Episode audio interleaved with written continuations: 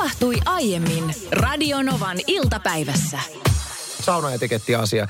Haluan tähän alkuun heti sanoa, että tämä mitä mä kerron, mitä mä näin saunassa, niin eh, tämä on ehdottomasti sallittu asia. Jollain tavalla tunnistin itsensä, itsessäni semmoisen pienen hämmennyksen, kun tämä tapahtui. Olin siis kuntosalilla. Äh, kuntosalilla on semmoinen aika pieni, pieni kuntosalin sauna siinä ja olin siinä ö, yksin ensin ja sen jälkeen saunaan tulee mies minun seurakseni ja siihen saunan toiselle, tavallaan niin kuin saunan toiselle puolelle, missä on laude, niin asettuu siihen ja nousee, tai siis menee makaamaan siihen saunan lauteelle ja nostaa jalat sitä saunan seinää vasten. Eli tismalleen samaan asentoon, missä mä oon aina saunassa, kun mä oon yksin kotona saunassa. Niin siis äh, tuli vaan niin kuin jännä tuntemus siitä, tosi jännää, että on tyyppi, jolla on kanttia tehdä noin. Eli kantti olla rennosti. On, siis jotenkin kun mä ehkä tulkitsen sen asennon, kun, asennon, kun sä oot ää, alasti ja makoilet jalat ylhäällä, niin vähän semmoisena jopa vähän erottisena. Oi, Siis silloin, mitä? ei kun silloin, kun siinä on toinen ihminen vieressä. Jotenkin minä, joka olen kuitenkin aika estoton ihminen mielestäni, niin mä en ikinä voisi julkisessa saunassa nauttia Oi. rennosti löylyistä niin, että mä, että mä makoilen siinä jalat ylhäällä. Älä viiti. Ai, sul, ai jaa. Totahan Se ei kauheasti sellainen- naisten puolella näy. Et kyllä mä oon huomioinut sen, että jos joku sitten tyhjässä saunassa yksinään siellä makoilee jalat ylhäällä täysin rennosti, niin heti kun sinne tulee seuraava, niin sitten noustaan ikään kuin kunnioittaakseen muita ylös. Niin. Mutta se, siihen ei liity niinku erotiikkaa millään lailla mun mielestä, vaan ehkä enemmänkin se, että ottaa tilaa tai sitten, että on liian rennosti, koska se on kuitenkin julkinen tila. Sitten toinenhan tämä, mä muistaakseni sinä oot tästä puhunut, että kun sä istut ö, yksin saunassa, kenties isossa esimerkiksi uimahallin saunassa, niin sitten sinne tulee henkilö, joka asettuu ihan sun viereen Jo, se vähän ahdistaa. istumaan, vaikka olisi mahdollisuus istua siellä vähän kauempana. Lieka kuitenkin sääntö se, että sä otat aina maksimaalisen etäisyyden, mitä on otettavissa siihen saunassa istujalle, Siis mun, valmiiksi. mun mielestä ihan ehdottomasti sama sääntö kuin bussipysäkeillä Suomessa, että ollaan niin kuin viisi metriä toisesta tietä. Kukaan ei tule ma- yhtään lähelle. Tai sitten kun bussissa istutaan, niin sulla on aina se vapaa penkki siinä vieressä. Kerros Niina, tuossa kun aiheesta puhuttiin ennen lähetystä, niin sulla oli mun mielestä ihan hyviä tämmöisiä niin kuin etiketti, että mitä ei sun mielestä sovi saunassa tehdä. No esimerkiksi tällaiset niin kuin löylyn heittäjät. Mun mielestä on aina kohteliasta puhu, kysyä muilta, että hei saako heittää löylyä. Ja tosi usein, e- harvoin löytyy oikeasti niitä henkilöitä, jotka sanoo saunassa, että itse asiassa ei saa heittää löylyä. Mm. Vaan nekin, jotka ei halua löylyä lisää, niin he sanovat, että joo, totta kai anna mennä vaan.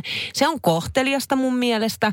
Mutta sitten se, että sitten on näitä henkilöitä, jotka vaan rupeaa viskoon sitä löylyä kysymättä keneltäkään. Ja varsinkin nämä henkilöt, jotka haluaa itselleen sellaisen pikaisen hikisen kosteuden ja kuumuuden. Eli viskoo sitä löylyä, nauttii siitä pari sekuntia, lähtee pois. Mun mielestä semmoinen, että lö- löylyä saa heittää, on kohteliasta kysyä etukäteen, mutta silloin kun sä heität tiukat löylyt, niin sä oot viimeinen, joka sieltä saunasta Juu, poistuu. juu, no on sun löylyt. Että jos sä otat itsellesi.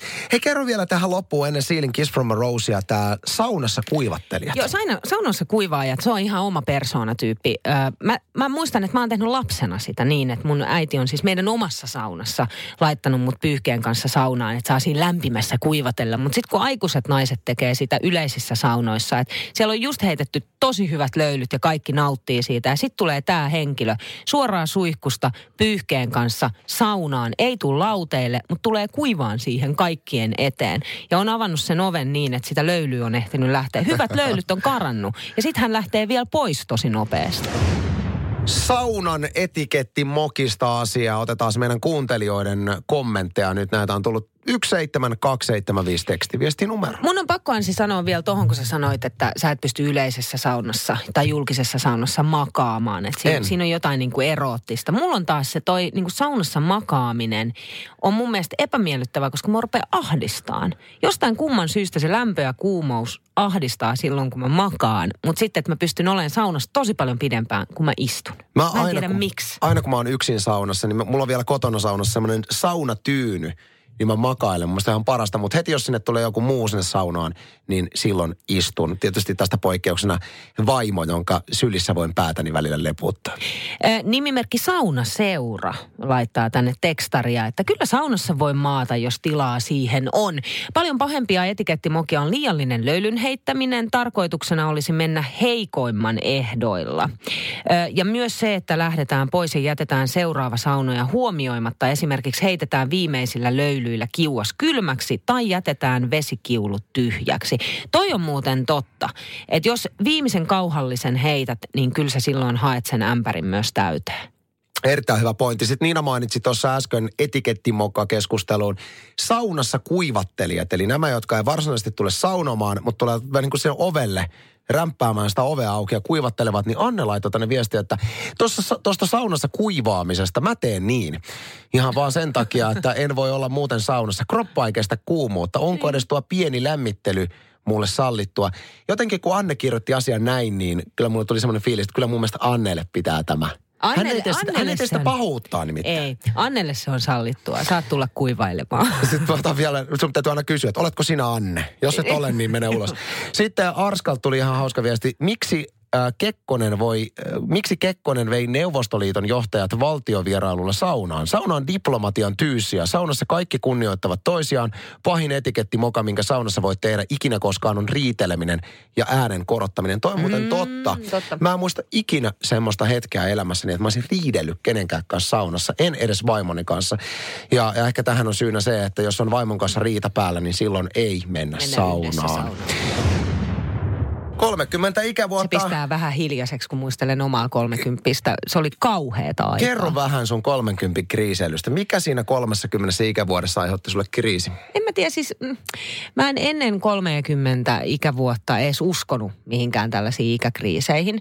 Sitten noin kolme kuukautta ennen mun syntymäpäivää, niin siis niin kuin siis masennuin ja ahdistuin jotenkin siitä, että mulle tuli semmoinen olo, että nyt mun pitäisi olla jotain, vaikka mä olin jo siihen mennessä tehnyt kaksi uraa, mennyt naimisiin, kolme lasta, niin mulle, mulle, mulle jotenkin tuli semmoinen olo, että nyt mä oon tehnyt kaiken – ja mun elämä loppuu ja mitä tämän jälkeen enää sitten. Ja si- sitä kesti aika kauan. Se oli aika mon- se oli niin kuin monta kuukautta tuntui, että oli tosi jotenkin hukassa, kunnes se sitten siitä. Ja nythän sillä asialle voi nauraa. Mutta sulla on mennyt silleen, jos mietitään keskiverto suomalaista, joihin itseni, itsenikin luen, niin sun elämähän on mennyt vähän eri tavalla. Että sä oot aloittanut tosi nuorena ammatillisen urasi. Liian nuorena. Sä oot lähtenyt mallihommiin ulkomaille jo 15-vuotiaana. Sä oot saanut Liian ensimmäisen nuorena. lapsesi tosi nuorena. Liian nuorena. Joten kun kolmekymppiä tuli lasiin, niin sä olit kokenut jo paljon enemmän semmoisia asioita, mitä, mitä keskivertoihminen ei se ole kokenut. Niin ja mä näen, että sä olit silloin ehkä siinä pisteessä nimenomaan, että kun paljon oli jo koettu,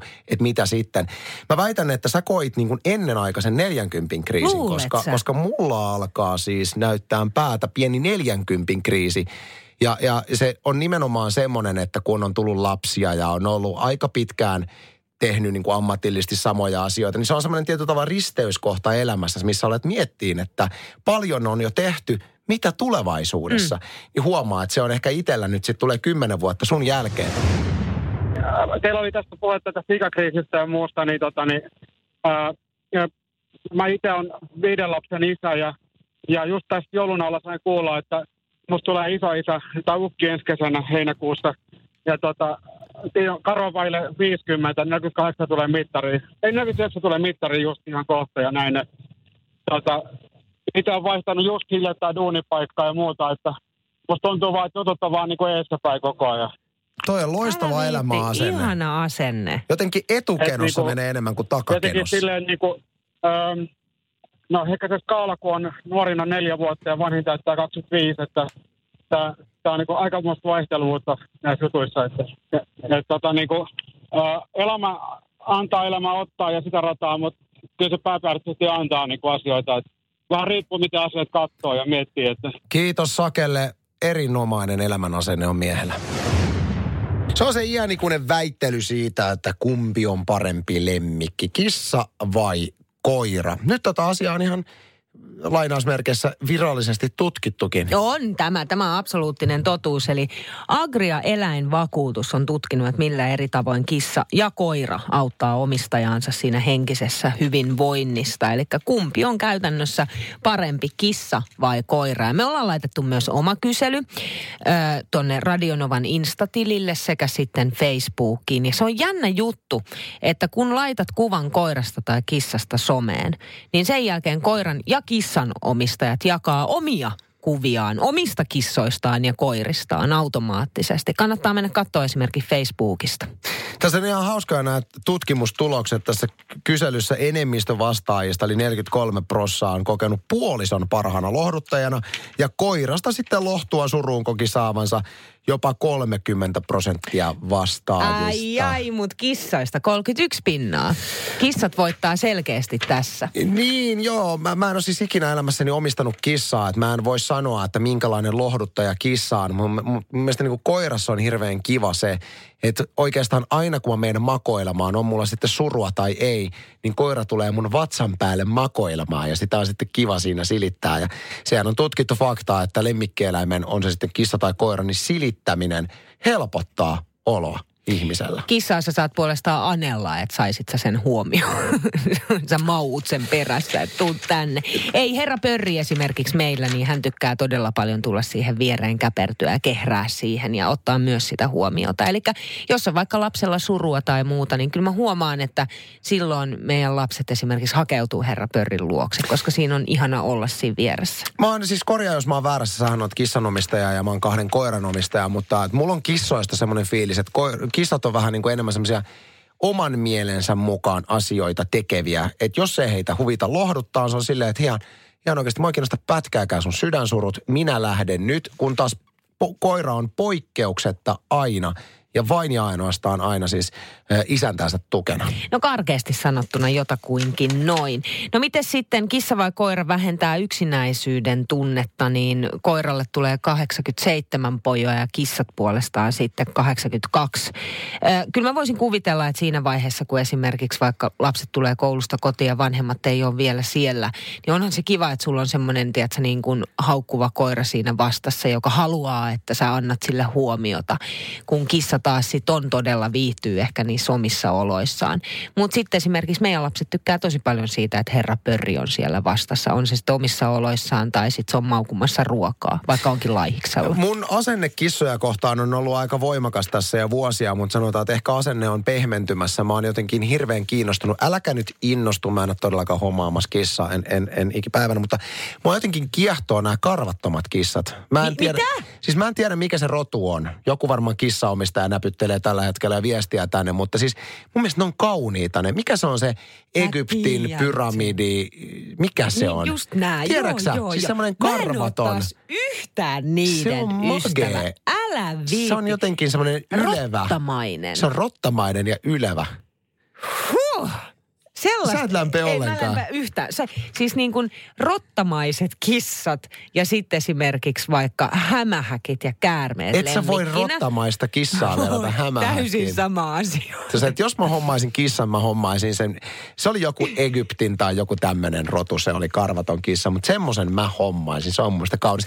Tätä kysyttiin he myöskin Radionovan äh, Instagramissa tätä, että miten Radionovan kuuntelijat kokee kissa vai koira, niin kyllä tämä on aikamoinen teurastus kissan suhteen. Siis On, siinä, että koirafanit on nyt ehdottomasti olleet aktiivisempia. Joo, täällä on se, että täällä kysytään myös näitä akkujen lataamisen parasta seuraa ja sitten tekee kaiken kaikkiaan ylipäätänsä onnellisemmaksi, niin kyllä se niin kuin koira vetäsee siitä niin kuin isommat pojat ja pisteet itselle. Niina Bakman ja autot. Se Mä voisin semmoinen- ehkä tarvita ton mysteeriäänen potin. No sä voisit tarvita sitä. Niina Bakman ja autot on ö, lyömätön kombo, josta on liittänyt, riittänyt paljon huumoria meidän radio-ohjelmaan. Kerros nyt viimeisimmät kuulumiset. Mä lähdin eilen illalla hakemaan poikaani telinen voimistelusta Helsingin kisahallilta ja parkkeerasin siihen ruutuun auton ja ja sitten lähdin poikaani sieltä sisältä hakemaan ja kun tulimme sieltä sitten ulos sieltä kisahallilta, lähdin siinä peruuttamaan. Katoin vielä, että takana ei ole autoa. Mm. Ja sitten lähdin siitä peruuttamaan ja yhtäkkiä tapahtuu törmäys. Ja se on aika hurja hetki, kun tulee törmäys. No se on aika hurja hetki, että niin kuin täysin tyhjästä ilmestyy Niin. auto sinne, Ajattelin. jota ei siis ollut, kun sä joo, katsoit. joo, nimenomaan juuri Joo. näin.